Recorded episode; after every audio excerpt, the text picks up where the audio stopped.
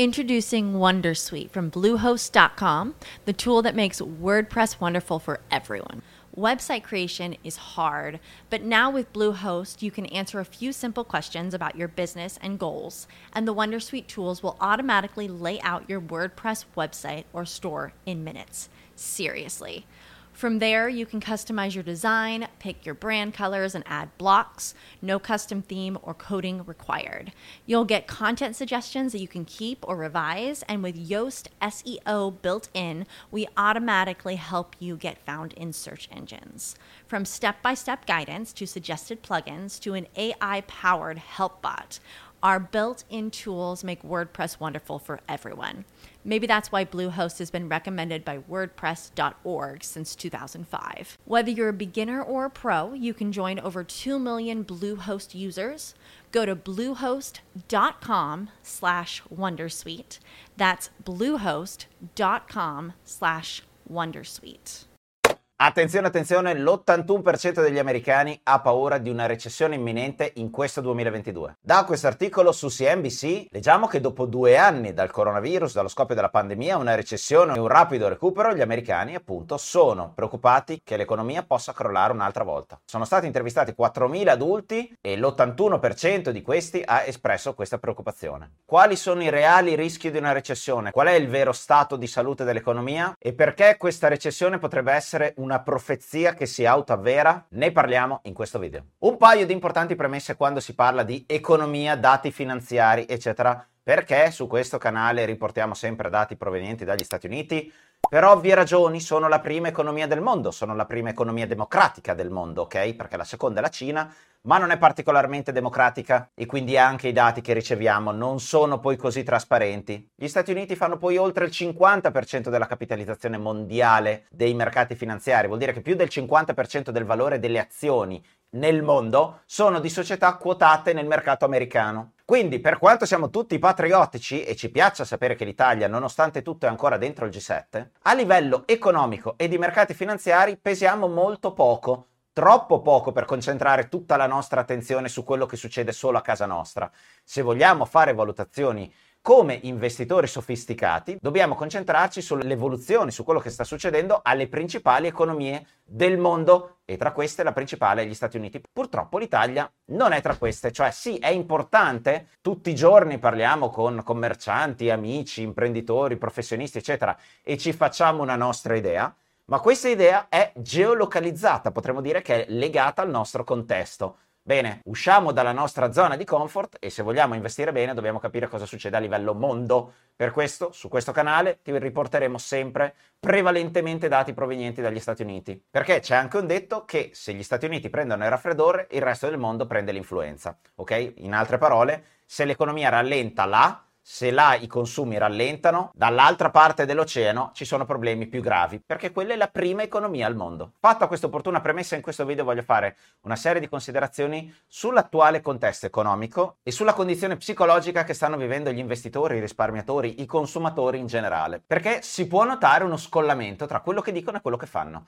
Quello che dicono l'abbiamo visto, una fetta molto importante della popolazione americana ha paura di un evento recessivo in questo 2022. Dopotutto, il primo trimestre dell'anno, quindi quello che si è concluso a marzo, vede una contrazione dell'economia e l'abbiamo già commentato in altri video, 1.4% di contrazione dell'economia. È qualcosa di devastante come quello che abbiamo visto nel primo e secondo trimestre del 2020? No, ma è comunque un segnale che qualcosa sta succedendo a livello di consumi e di crescita economica, che in questo caso è una crescita negativa, cioè un calo. La stessa cosa si vede anche in Italia, con una contrazione del prodotto interno lordo dello 0,2%, però vediamo anche come si era contratta anche, eh, questo direi sia il primo trimestre del 2021, insomma non abbiamo visto l'effervescenza, il rimbalzo della domanda che c'è stata negli Stati Uniti, a partire dalla seconda metà del 2020 e per tutto il 2021. E più o meno la situazione è analoga anche a livello di area euro, quindi più o meno tutta l'Europa, dai, semplifichiamo. Quindi un rallentamento dell'economia c'è, queste paure in qualche modo sono comprensibili, però vedremo che potenzialmente potremo vedere anche un eccesso di pessimismo e lo vedremo direttamente dai comportamenti dei consumatori. Ma rimani con me perché ci arriviamo tra poco. Innanzitutto in questo grafico vediamo i livelli di cash, di liquidità, ok?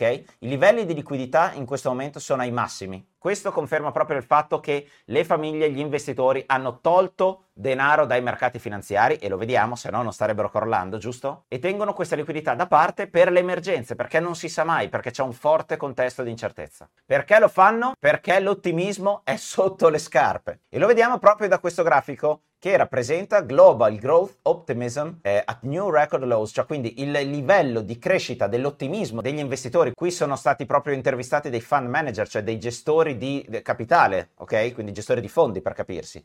Il loro livello di ottimismo è ai minimi, paragonabile a marzo 2020 o al 2008 che sappiamo essere stato poi un periodo di forte volatilità, di grandi storni nei mercati. Conferme di questo pessimismo lo troviamo anche in un altro indicatore dell'American Association of Individual individual investor, quindi l'associazione degli investitori americani individuali, cioè chi investe da solo, e vediamo come siamo a livelli di pessimismo paragonabili al 2008. Quindi chi investe da solo, gli investitori individuali sono pessimisti, i gestori di fondi sono pessimisti, i dati sull'economia non sono particolarmente entusiasmanti nel primo trimestre, ma c'è un ma. Le vendite, il commercio è ai massimi di sempre e non vede segni di rallentamento. In questo grafico vedi la crescita eh, delle vendite al dettaglio, retail sales, chiaramente vedi il crollo del 2008, la recessione del 2008, poi il recupero, poi il crollo del 2020 e poi il recupero verticale che c'è stata, questa è anche detta V-shape recovery, cioè recupero a V proprio perché è andato giù ed è rimbalzato. E poi tutto il 2021 abbiamo assistito ad un'esplosione dei consumi, l'ho commentato anche in altri video, prova ad andare ad acquistare un'auto nuova, bene, prezzi alle stelle e liste d'attesa di 9-10 mesi che tempo fa erano le liste d'attesa d'attesa di una super sportiva. Se volevi comprare una Ferrari aspettavi un anno d'attesa, no? Adesso per una banale utilitaria aspetti nove mesi. Questa molto probabilmente è da considerarsi una conseguenza dello stress che abbiamo vissuto tutti a livello mondo eh, causa lockdown durante la pandemia, molta gente non è riuscita a consumare nel 2020, nel 2021 ha detto bene, casa mia non va bene, quindi cambio casa, cambio macchina, si vive solo una volta sola e nel 2021 ha iniziato a consumare tantissimo, recuperando potenzialmente quello che non aveva consumato nel 2020. Le vendite a dettaglio sono esplose e continuano ad avere valori molto elevati. Questa è la prima incongruenza che troviamo tra quello che dicono le persone e quello che fanno. La domanda per beni e servizi è molto forte, nonostante il pessimismo sui mercati finanziari e a livello economico. Sicuramente parte di questo pessimismo è legato anche all'inflazione che abbiamo commentato a partire da un anno fa circa, cresceva mese dopo mese e generava un certo livello d'ansia perché prima eravamo attorno al 5, doveva essere transitorio il 5% e poi è diventato il 6, ma il 6 non era più transitorio, è diventato il 7, l'8, l'8,5 e questi sono valori che non si vedevano da non so quanti decenni a livello di Stati Uniti. Quindi questo sicuramente ha messo molto in ansia gli investitori, probabilmente una delle ragioni per cui adesso vedono rischi recessivi, perché dicono, ehi, se qui le cose costano l'8% in più anno su anno, io non riuscirò più a permettermele tra un anno a meno che il mio reddito non aumenti dell'8%. Di conseguenza consumerò di meno e quindi il mio pessimismo aumenta. I più attenti però avranno notato che c'è già qualche segnale di potenziale rallentamento dell'inflazione. Ad aprile non abbiamo avuto un nuovo massimo, vedremo i dati di maggio, potrebbe smentirsi questo segnale o potrebbe confermare un rallentamento dell'inflazione che sarebbe coerente con un leggero raffreddamento dell'economia. Ma se nonostante tutto le persone comunque consumano, l'economia sia in leggero rallentamento, però i volumi delle vendite ci sono, qual è lo stato di salute delle aziende? In particolare gli utili delle aziende ci sono o siamo in una fase di contrazione di utili? Perché noi siamo investitori e quindi buona parte del portafoglio, dipende dal tuo profilo di rischio, potrebbe essere investito in strumenti azionari, quindi tu da azionista vuoi sapere se le aziende in cui hai investito producono o no utili. A me interessa sapere se le aziende in cui ho investito o le mie aziende producono utili.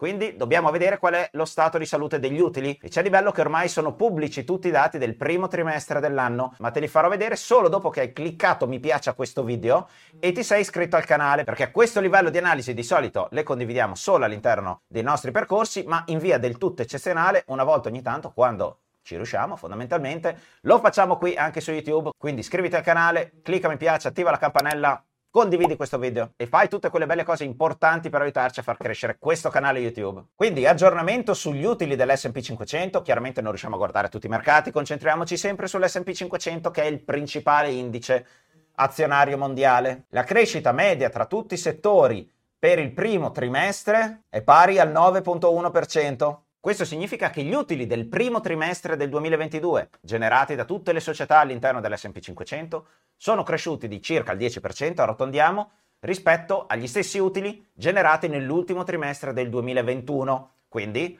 se i consumi ci sono, e ci sono, le aziende guadagnano e quindi producono degli utili e questi utili verranno poi distribuiti in forma di dividendi. Quindi a livello di economia reale, non stiamo vedendo questo sfacelo, questa distruzione della crescita economica che sta invece visualizzando, che sta metabolizzando l'investitore americano e immagino anche quello italiano. Importante premessa che do per scontato quando si analizzano dati di questo tipo. Questa è una fotografia ad oggi, sto registrando il 26 di maggio, questi dati potrebbero essere sconfessati completamente tra due mesi o anche tra un mese e mezzo è una fotografia ad oggi ed è quello che possiamo fare. Nessuno può prevedere il futuro, ma possiamo solo fare periodicamente delle fotografie allo stato di salute dell'economia e dei mercati finanziari, come stiamo facendo adesso, come facciamo una volta al mese all'interno di piano finanziario con i nostri iscritti. Quindi se vedi questo video tra qualche mese, controlla la data di pubblicazione, perché questi dati cambiano, soprattutto perché siamo in un contesto profondamente incerto e capirai perché questi dati potrebbero evolvere anche potenzialmente negativamente, se questa davvero si manifesta come una profezia autoavverante. Profezia autoavverante perché? Perché ce ne stiamo accorgendo che per quanto ci siano dati economici comunque non più effervescenti come un tempo, ma comunque buoni, probabilmente a causa dell'impatto dell'inflazione, ma anche di altri agenti esterni come la guerra Russia-Ucraina, questo genera stress negli investitori che reagiscono in modo scomposto alle notizie. E lo vediamo in questo grafico che è un po' complesso, ma ci basta capire almeno a livello qualitativo cosa indica. Qui vedi la variazione del prezzo dell'indice S&P 500 in relazione alle comunicazioni che sono state fatte sugli utili. È un po' complesso, ma ti basti vedere questo. Questo picco ci mostra come gli investitori hanno reagito particolarmente male alle comunicazioni sugli utili del primo trimestre del 2022. Vorremmo tutti essere o avere a che fare con investitori razionali che ricevono una notizia, la processano in modo analitico e razionale e agiscono di conseguenza.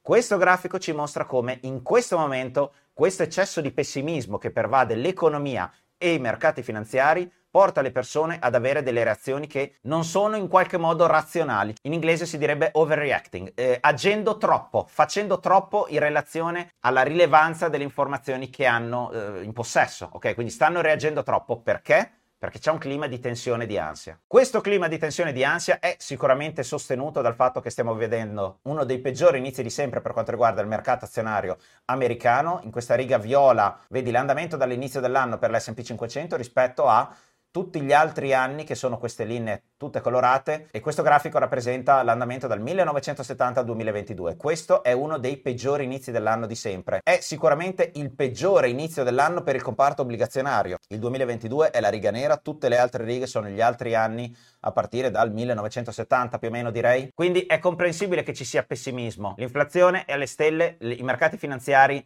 non vedono una classe di investimento tenere a meno delle materie prime perché azioni vanno giù, l'obbligazionario sta andando giù, gli immobili non è detto che reggeranno, soprattutto negli Stati Uniti perché il, il tasso di interesse per un mutuo a 30 anni è arrivato oltre il 5% e quindi se i tassi di interesse aumentano la rata sale per acquistare un immobile e quindi i prezzi devono scendere per forza. L'oro, bene rifugio per eccellenza, non, non, è un particolare bene rifugio in questo determinato contesto economico, non si capisce bene, è difficile dare una spiegazione a questa ragione, ma in questo momento non sta compensando le perdite che stanno avendo altre classi di investimento. Le criptovalute, non ne parliamo, Bitcoin è a meno 50% dai massimi circa eh, di novembre scorso, occhio e croce, le uniche che reggono sono le materie prime, in particolare gli energetici. Quindi da quello che emerge è che gli investitori sono posizionati su uno scenario recessivo stanno già agendo, vendendo azioni, vendendo obbligazioni, stanno già agendo in termini di investimento come se una recessione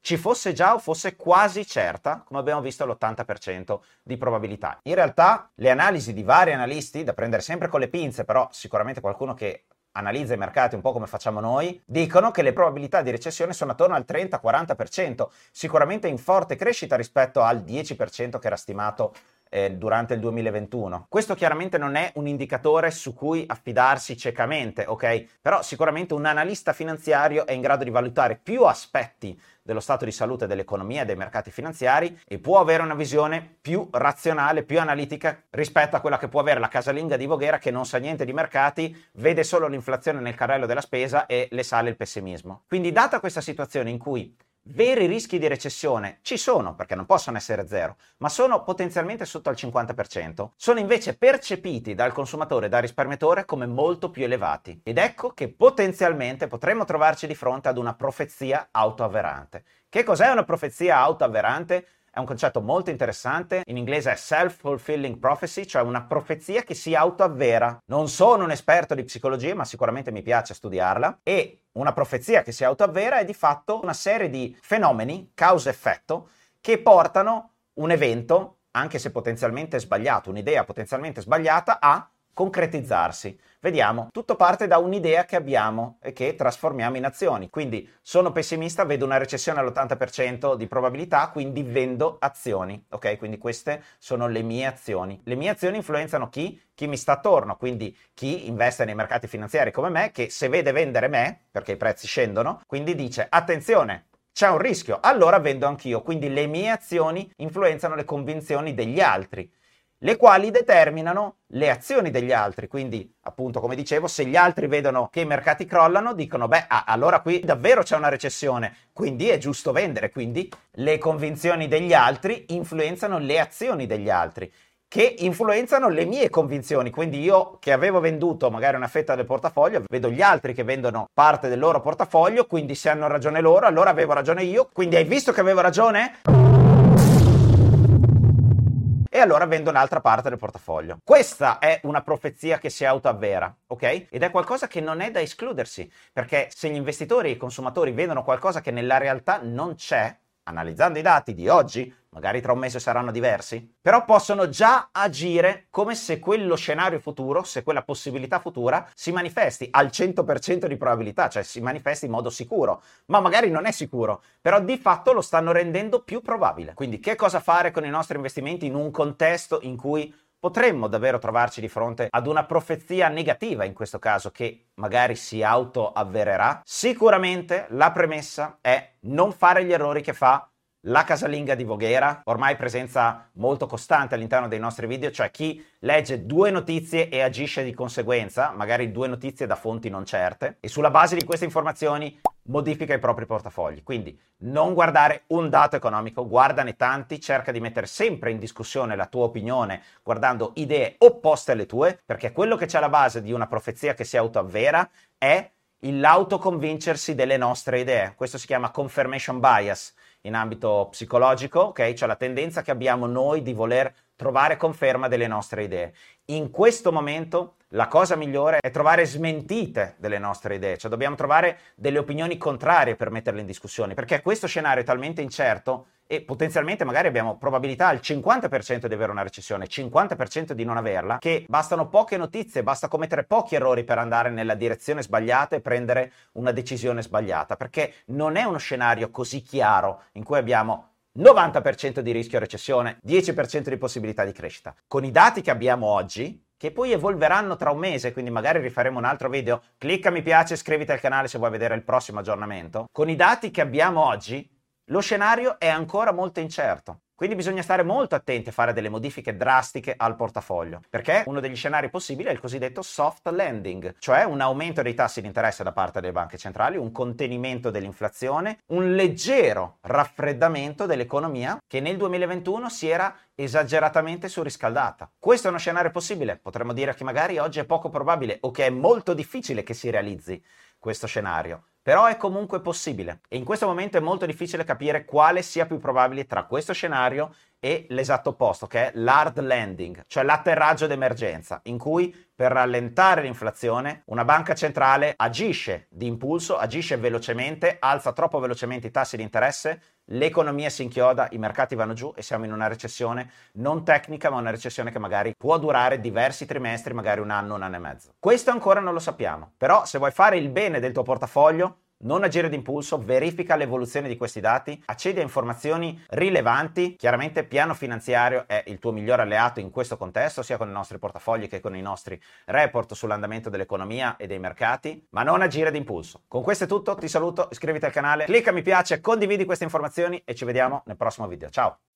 As humans, we're naturally driven by the search for better. But when it comes to hiring, the best way to search for a candidate isn't to search at all. Don't search, match with Indeed. When I was looking to hire someone, it was so slow and overwhelming. I wish I had used Indeed. If you need to hire, you need Indeed. Indeed is your matching and hiring platform with over 350 million global monthly visitors, according to Indeed data, and a matching engine that helps you find quality candidates fast. Ditch the busy work. Use Indeed for scheduling, screening, and messaging so you can connect with candidates faster. And Indeed doesn't just help you hire faster. 93% of employers agree Indeed delivers the highest quality matches compared to other job sites, according to a recent Indeed survey. And listeners of this show will get a $75 sponsored job credit to get your jobs more visibility at Indeed.com slash podcast. That's Indeed.com slash podcast. Terms and conditions apply.